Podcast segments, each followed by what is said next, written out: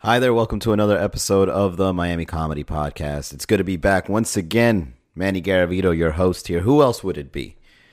Uh, why did I take a mini break here? Well, a couple of things happened. I think the last one I did was during the uh, Super Bowl uh, weekend here in Miami. And uh, a little after that, I went to Los Angeles to work on a project, meet up with some friends, and go through a business seminar to level up. Every once in a while, we got to upgrade. You know, there's a there's a thing called change that happens, and I had a calling for it.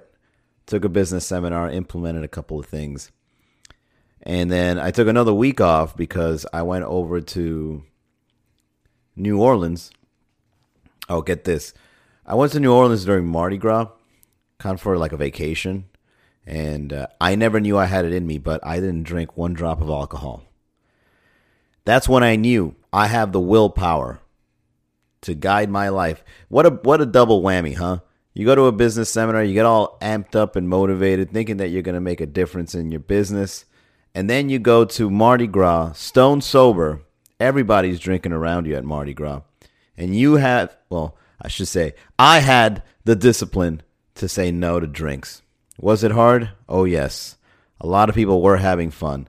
And one of the worst things that people will tell you when they go through a phase of sobriety is you don't need to drink alcohol to have a good time. And let me just tell you, that's absolutely false. Everybody was having a better time than I was. Have you ever been to Mardi Gras? It's kind of like you're in a Where's Waldo book. Everyone, everyone is there to drink and to have a great time. And believe me when I tell you, every single nook and cranny of the French Quarter, which is the area that Bourbon Street is in, in New Orleans, was having an amazing time. And all I had to do was just look in any direction and you could see it. You could see it in their face. Just they're just lit with excitement and a mischievous look to their face that just they, they just want to do stuff. What? I don't know, but they're going to do stuff. And I saw the most random things. Like, first of all, the outfit, it's kind of like Halloween, but outside of October. Uh, I didn't see much floats. I did wake up one morning and I saw a couple of them going by the street, but it wasn't as big as I thought they would be. Besides, I think that the people drunk in the streets were a lot better. They're way more entertaining than the floats because people were already drinking at 10 in the morning. And believe me when I tell you that the drinks that they serve in New Orleans is some of the hardest drinks that you've ever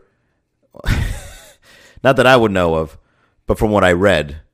There's a there's for example, there's a drink that I saw advertised everywhere called New Orleans Own Hand Grenade.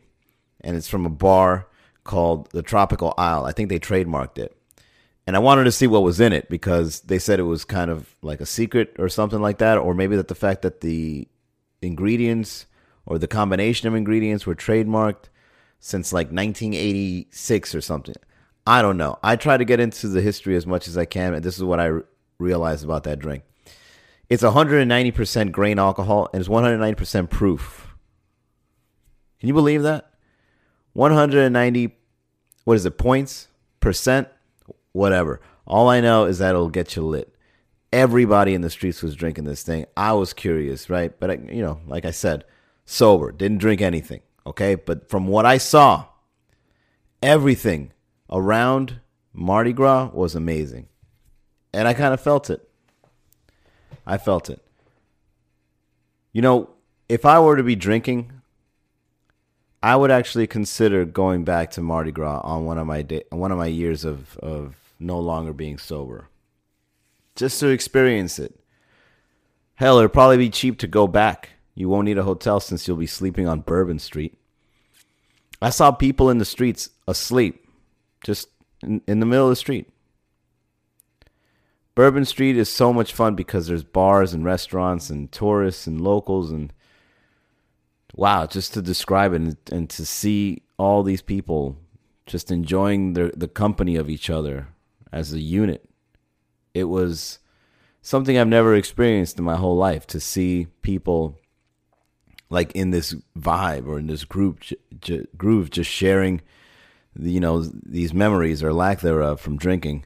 But yeah, I'd go back. Did I see some breasts? Yes, it's true. The ladies do show breasts for beads, depending if your timing is right. And I think New Orleans is a good place for that to occur. Anywhere else, there would be confetti and waivers of consent papers all over the floor. And only women apparently can can show body parts because I'm pretty sure that if a guy exposed himself for beads, he's going to jail, right? Am I right? No one's going to throw beads at your dick. But when you're up in a balcony, get this, I was in a fancy restaurant having a nice little Creole infused dinner. And I got to admit, that's way better than going to a strip club to see the to see the ladies getting topless while you're having a nice steak and some and a and a bucket of crawfish. You just look down and there they are, just just waving for beads. And the people that were there, they had I don't know, like pockets full of them. They were just throwing it out. It was just uh, just getting flashbacks of just how crazy it really got. Apparently, it lasts for like a whole month. I was there on the final two two days of Mardi Gras. I was there on the final two days, and I think the the final day is called Fat Tuesday, and then the day after was Ash Wednesday. And I think there might be like some cult, uh, some yeah, like some cult thing going on to it, or or what else do they call it? Like uh, pagan had a, like a little pagan thing to it. Because I tried again, I tried to get into the history of of New Orleans and Mardi Gras. Apparently, New Orleans is a, is a city that's well known for uh, the history in voodoo. I went to a couple of museums there in New Orleans uh, two voodoo museums, and you know the religion is pretty fascinating, to say the least. I mean the the the little idols and the voodoo dolls and the paintings and it's it's very foreign to me. Never really dabbled in that stuff, but to be surrounded by it and by a culture that has a history with voodoo is interesting. Um, I also went to a very weird museum called the Museum of Death or something like that. And I don't know if you've ever experimented with watching like Faces of Death videos, but that it's got that vibe where they talk about serial well you walk in and there's exhibitions about serial killers and there's exhibitions about Dr. Kevorkian and there's skulls and and sh- authentic shrunken heads and and like uh, stuffed animals. And it's just it was kind of weird, but to be honest, very refreshing. Never really been to anything like that. Very gory too. There's some areas in that museum that were extremely uh, bloody and gruesome. And in the back, they had this screening of videos of uh, what do you call them? Um, uh, what's the word? What's the word when uh, when they when people are are dying on camera? There's a name for it, but I, I can't quite recall it. And the irony of the whole thing was that while they were playing these videos in the back room, they they were playing like this uh, goofy jazz or like like Benny Hill music.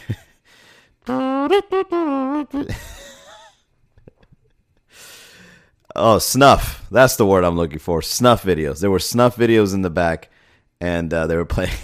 they were playing like goofy music, and uh, all right, I was.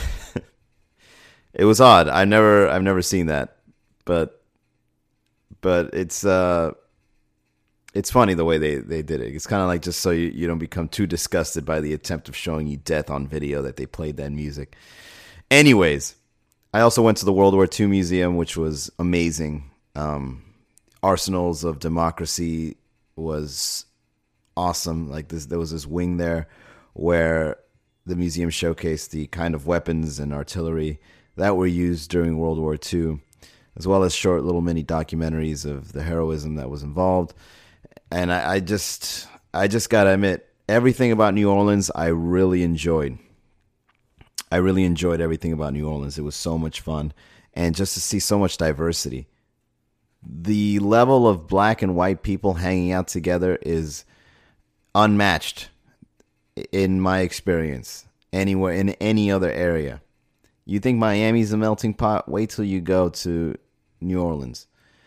There's Haitian, Creole, uh, Japanese, white people, lots of white people, lots of black folks, all coming together, just having a good time, and just talking in the streets. And I mean, I saw an old white dude, like the kind of white dudes that like has like, you know, the kind of life that wouldn't come anywhere near a black person in New Orleans, and to see a lady, a black lady from New Orleans, talking to this guy and carrying a conversation in a way that was sincere and authentic. And it, you, as I was as I was walking by uh, this duo, like I just I just was so shocked by it. I've never seen anything like it, where you know two people from two extreme cultures um, just came together and and I don't know the communication was just so real. Anyways, I had a good time. I really enjoyed it. It's going to be back in Miami, though. It's going to be back doing this podcast and catching up with you and sharing. Um, let's get into the announcements real quick. So, the uh, Sunset Yard on Saturday nights have really been blowing up. I want to thank all the people at La Pizza for uh, having this venue right next door. The events there have, have been amazing. Um, I landed just Saturday, 2 o'clock, took a quick nap because I was jet lagged drove over to uh, Sunset Yard and it was slammed, standing room only, comedians working out, doing their thing. And this month, uh, the month of March, now that we're um, almost in, uh, is it spring yet? Are we in spring? I think it's in March, right? Yeah.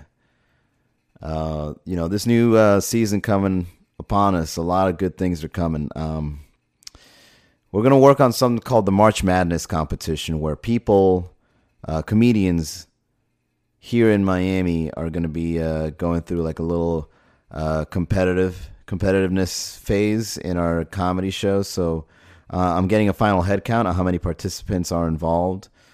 And this is going to be by far one of the fairest competitions that has ever been done in Miami in terms of comedy because there's no eligibility anyone can join, and uh, we won't get judges only to choose who the winners are. The audience will choose the winners, and there'll be multiple events rather than just one main event.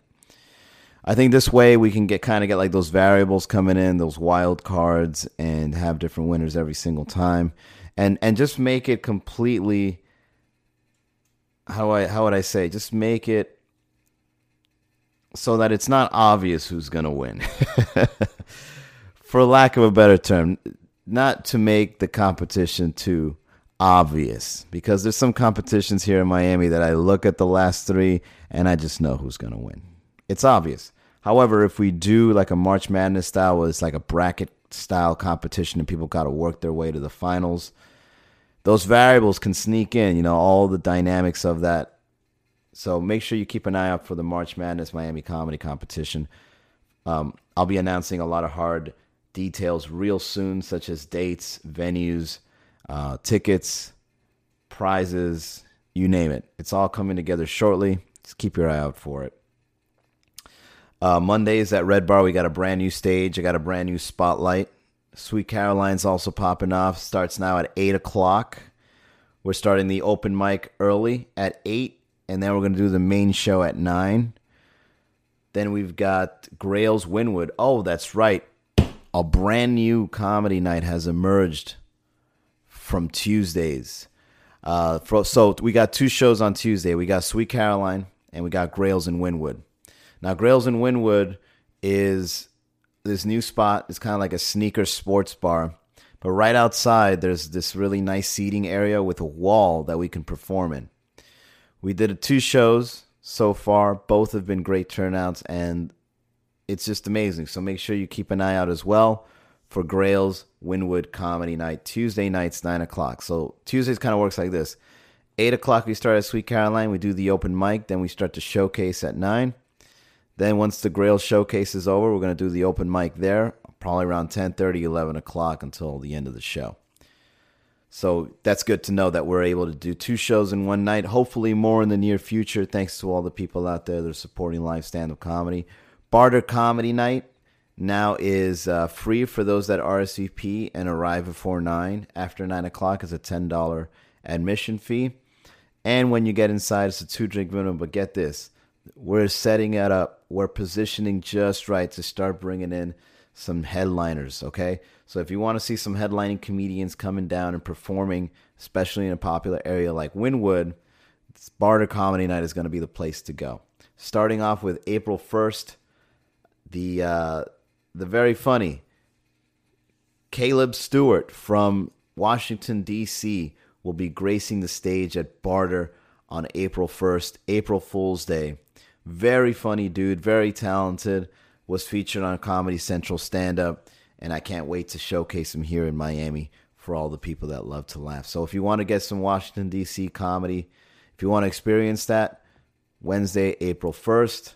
We also have, of course, the joke off.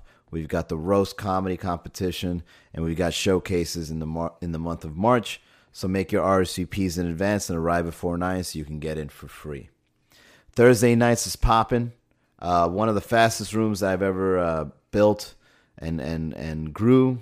Uh, to be honest, I really don't know how. Maybe it's because the word of mouth, or how amazing the venue is because it's an outdoor venue. Uh, it just doesn't fail to deliver. Thursday nights at Mr. Wright's Gold Digger Saloon has always been amazing since we picked it up on Thursday. Uh, that's free to attend. Just make your reservations in advance. Arrive before 9 o'clock because the seating there is very limited. And like I mentioned, Saturday is the Sunset Yard. Pretty soon we're going to be getting a Sunday night. Um, I'm in the works of on a Friday. I mean, I'm out there spectating, making sure I'm getting the right places. So um, it's always good to make announcements, and it's always good to get the right partnerships in order to get these shows rolling. I've also got other projects. If you haven't done so, be sure to visit comedycalendar.com, especially if you're from out of town. Places like Tampa, Orlando, Georgia, New York, North Carolina, Vegas, Chicago. We got shows from all over the USA on comedycalendar.com. And I'm working with a brand new way to deliver content through there. I recently just made a video tour for Hilarities Comedy Club in Cleveland. So go on the website, check out the blog, and uh, give me some feedback. I'm always willing to get some feedback to kind of implement it, make the business grow. Info at comedycalendar.com. One more project, comedycolony.com. I know how many projects am I getting? I just, hey, listen, I know it's a lot. I get it, but I got to do this, okay? This is my life's work. I decided to start a brand new project once I realized that if if we networked as comedians, we can start getting some gigs.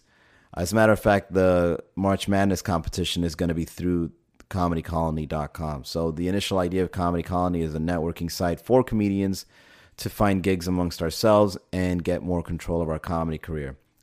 I'm a living testament about it. Make sure you become an if you're a comedian listening in on this, make sure you become an independent comedian starting as early as possible because I I really am doubling down and believing that that is the future of the industry of stand-up comedy, being an independent performer. All right, guys, that's it for the Miami Comedy Podcast. Thank you very much for tuning in. I'll see you on the next episode.